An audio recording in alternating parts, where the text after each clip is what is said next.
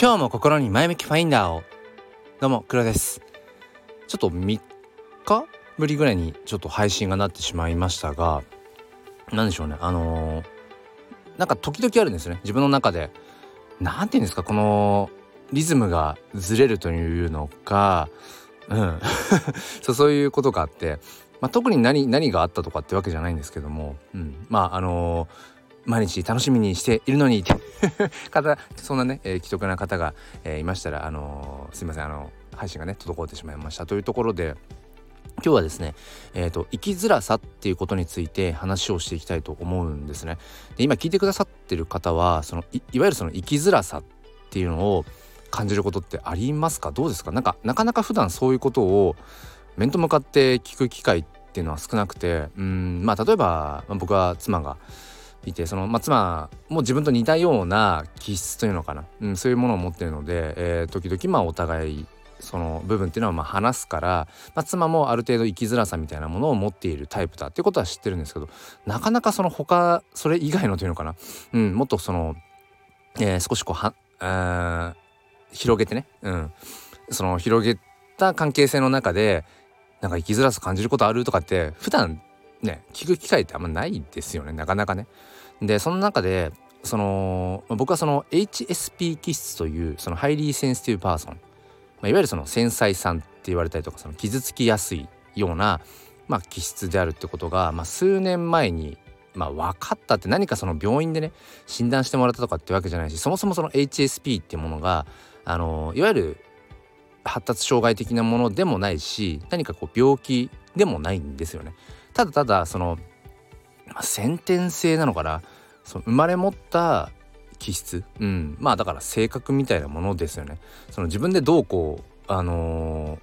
ー、変えることのできない領域というのか、うん、まあそういったもので。で結構そのハイリーセンシティブチルドレンかな？えっ、ー、と HSC って言われるような、まあ、子供たちもいるんですよね。でおそらく僕も妻もそして、えーと、娘も多分その気質なのかなっていうのは見てて思っていて。でその、まあ、HSP 気質ってどういうのかっていうと、まあ、音に敏感だったり、まあ、まあ、音とか匂いとかそういう視覚的な何ちょうんなんていうのかな感覚的な何かですよね。外部からの刺激に対して、えー、人よりも敏感痛みをより感じてしまったりとかそのなんだろうなうんまあ敏感であるというところ。あとはなんだろうなこう集団の中で何かすることっていうのが、うん、あんまり得意じゃなかったり、うん、あとはそのどちらかというと1対1のコミュニケーションの方が好きみたいな、うん、だから複数の、うん、人たちで何か何ていうのかな何か行動するよりも、うん、その2人で行動するとかっていう方がなんかどちらかというと好きっていう。まあそれまあまあまああの同じ HSP 気質の中でも、まあ、グラデーション様々だったりとかその4種類に分かれたりするんですよね。HSP の中でもどういうタイプかっていう、うん、なんか例えばその刺激を自分から求めに行く。だけど刺激にもともと弱いから疲弊してしまって時々ズーンと落ちちゃうとか。逆にもう初めから刺激にも弱いから自分からアクティブにななんかどこかに行くようなわけではなくて割と内向的だったりとかっていうなんかこう4種類ぐらいに分かれていて。で僕はその HSE 型 HSS だったかな。HSS 型 HSE ごめんなさいずっとどっちだったかな。なんかその自分から結構刺激を求めに行ってしまうタイプなんですよね。どちらかというと自分から、えー、積極的にというかアクティブになんかこう人と関わったりするのも、うん、好きだしどちらかというと、うん、あとは例えばその集団の中であじゃあ自分やりますってこう手を挙げちゃったりとか しちゃうタイプ。だけど本質的にはあのーその人付き合いが何ていうかなその疲弊一定数の時間とか質量を超えるとなんか疲れちゃう。あ一人になりたいって思っちゃうとか。あとはその刺激にね強くはないのでうん何ていうのかな。その自分から刺激を求めていってるのになんかどっかで疲れちゃってあっていう風に落ちちゃうっていう。生きづらそうでしょ。この話を聞くとっていう。そう。であのー、まあ僕は小学校の教員をやっていてまあ、HSP 気質で小学校の、まあ、小学校だけじゃなくて、まあ、教員まあ、うん、教員っていう方で多分少なくないんじゃないかなって思っていてで結構ね生きづらさを感じるんじゃないかなと思うんです。で例えば、まあ、めちゃくちゃこう具体的な話になって、まあ、なるべくその何て言うのかなこう秘密漏洩じゃないけどそういうにならないように話そうと思うんですが、まあ、今運動会の時期なんですね、まあ、結構秋の運動会を実施してる学校なんかだと多分この10月11月頃が運動会の時期だと思うんですね。で運動会、えー、なんかの時期っていうのは例えば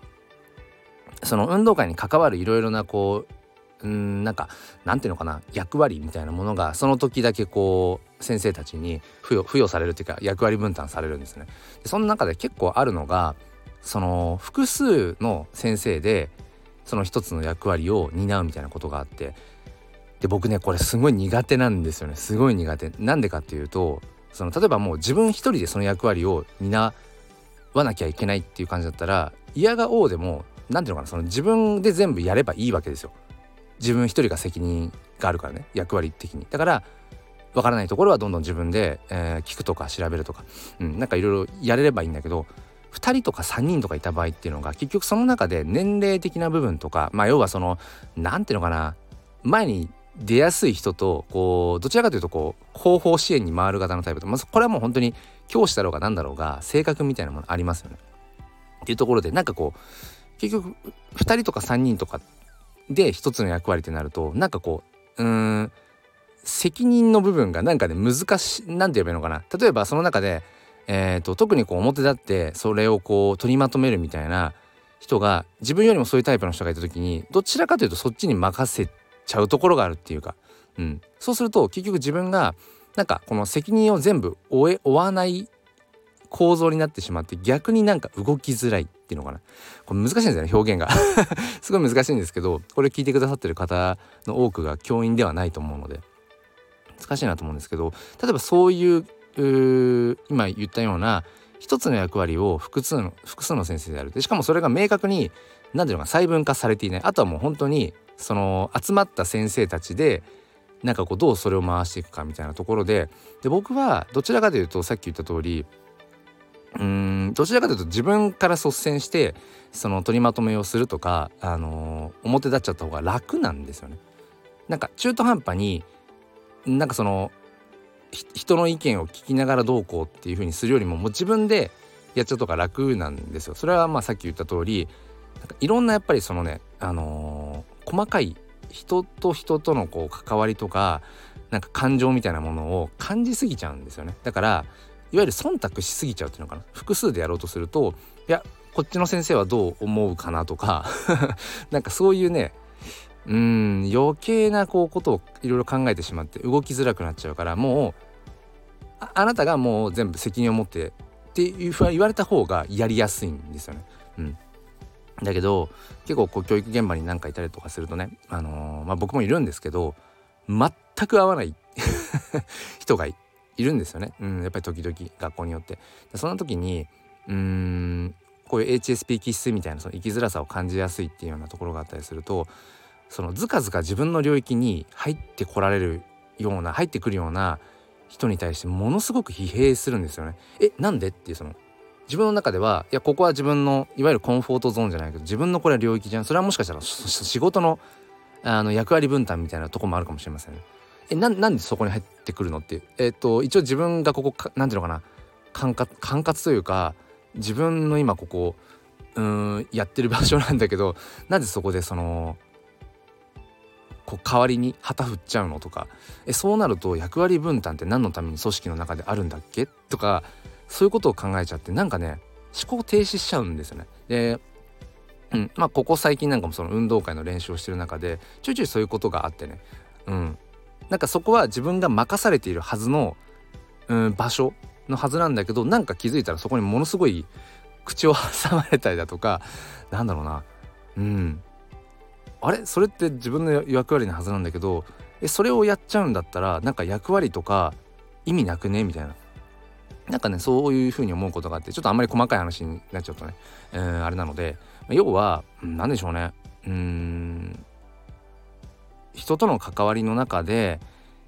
やっぱりその生きづらさを感じながら仕事をしているってことは多分多いと思うんですよね。うん、でそんな中で、まあ、僕以上にねその、うん、生きづらさを感じる人もいれば一方でいや今黒さんが話してた話聞いてあ別に全然自分は気にしないかなとかっていう人もいると思うしほんと様々だと思うんですよね。ただねこれだけは自分の中でその、まあ、自分が HSP 気質だからっていうのもあるけど心得ておこうと思うのは結局誰かをコントロールすることは絶対できない。うん、誰かを変えるという直接的に変えるということはできない。っていうことはうーん常に心に刻んでおこうと思ってるんですね。だから例えばさっき話したようなこうずかずかと 自分の領域に入ってくるようなタイプの人に対してものすごくやっぱり違和感を感じたりとか不快感を感じたりとか時には憤りすら感じることもあるんだけどいやでもその人はもうそういう人だから、うん、自分がどうこうなんかこうしても何も変わらない。時にはねなんかそこに対してうん、何か物申そうかなって思うこととかもありますよ時々。でも言ったところでいやそれは別に変わらない。僕が HSP 気質であるということが誰かに何かを言われても変わらない変えられないように、うん、例えば「えなんでそんなに傷つきやすいの? 」みたいなこと言われても「いやそういう気質だからね」みたいにね、うん、だからなんかそうだから人それぞれ自分のまあ気質だけじゃないけどうん価値観とかで生きてるわけだから、まあ、当然それはぶつかるしその今回みたいにそのね、うん、自分の領域を侵されたじゃないけど そう思うことっていうのはやっぱりある仕方がないことなので、うん、人は変えられない。だから別に我慢しろとかっていうわけじゃないんだけどうん自分自身の在り方を変えていくとかそのか捉え方ですね捉え方を変えていくとかっていうふうにうんまあした方が結果的にまあ早いし、うん、自分にとっても負担は少ないんだろうなみたいな風にまあなんかうんなんとかそういうところをねあのうまく 自分のこう生きづらさを何でしょうね別になんで自分で生きづらいんだろうみたいなことをその悲観的になるんじゃなくてもう自分はこういう気質でこういうふうに感じるもう感じるものはしょうがないじゃん。うん、だからそんな自分をうんなんかうまく自分自身でその自分をコントロールするってわけでもないんだけど何ていうのかな。そんな自分を認めつつ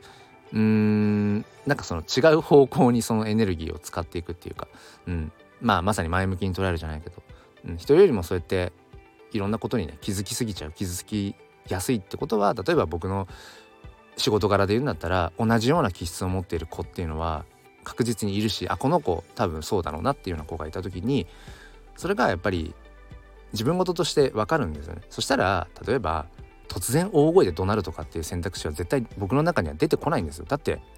大きい音とかいきなりこうブワーってまくし立てられるのかとか本当にしんどいしえな何ってなっちゃうのが僕もわかるしうん、時々いるんですよね。そういうそういう、うん、同僚とかも時々いてなんかもう本当にえ何なんだろうって思っちゃうしすごく嫌だなって思うし、うん、だから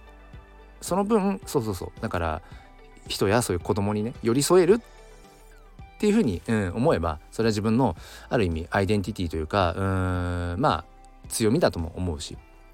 うん、なので、えー、そんな感じで今日はまあちょっとその自分の生きづらさっていう自分語りになっちゃったんですけどもしこれをね聞いてくださってる方で、えー、なんか生きづらさを感じているという方がいたらそれは生きづらさを感じるということはうーんその生きづらさを感じている人の気持ちが分かるということなので、えー、そういう人に寄り添ったりとか自分にちょっと余裕がある時にそういう方の話をちょっと聞くとかね、うん、自分はこんな風にして、えー、普段ねこううまくそこをね、うん、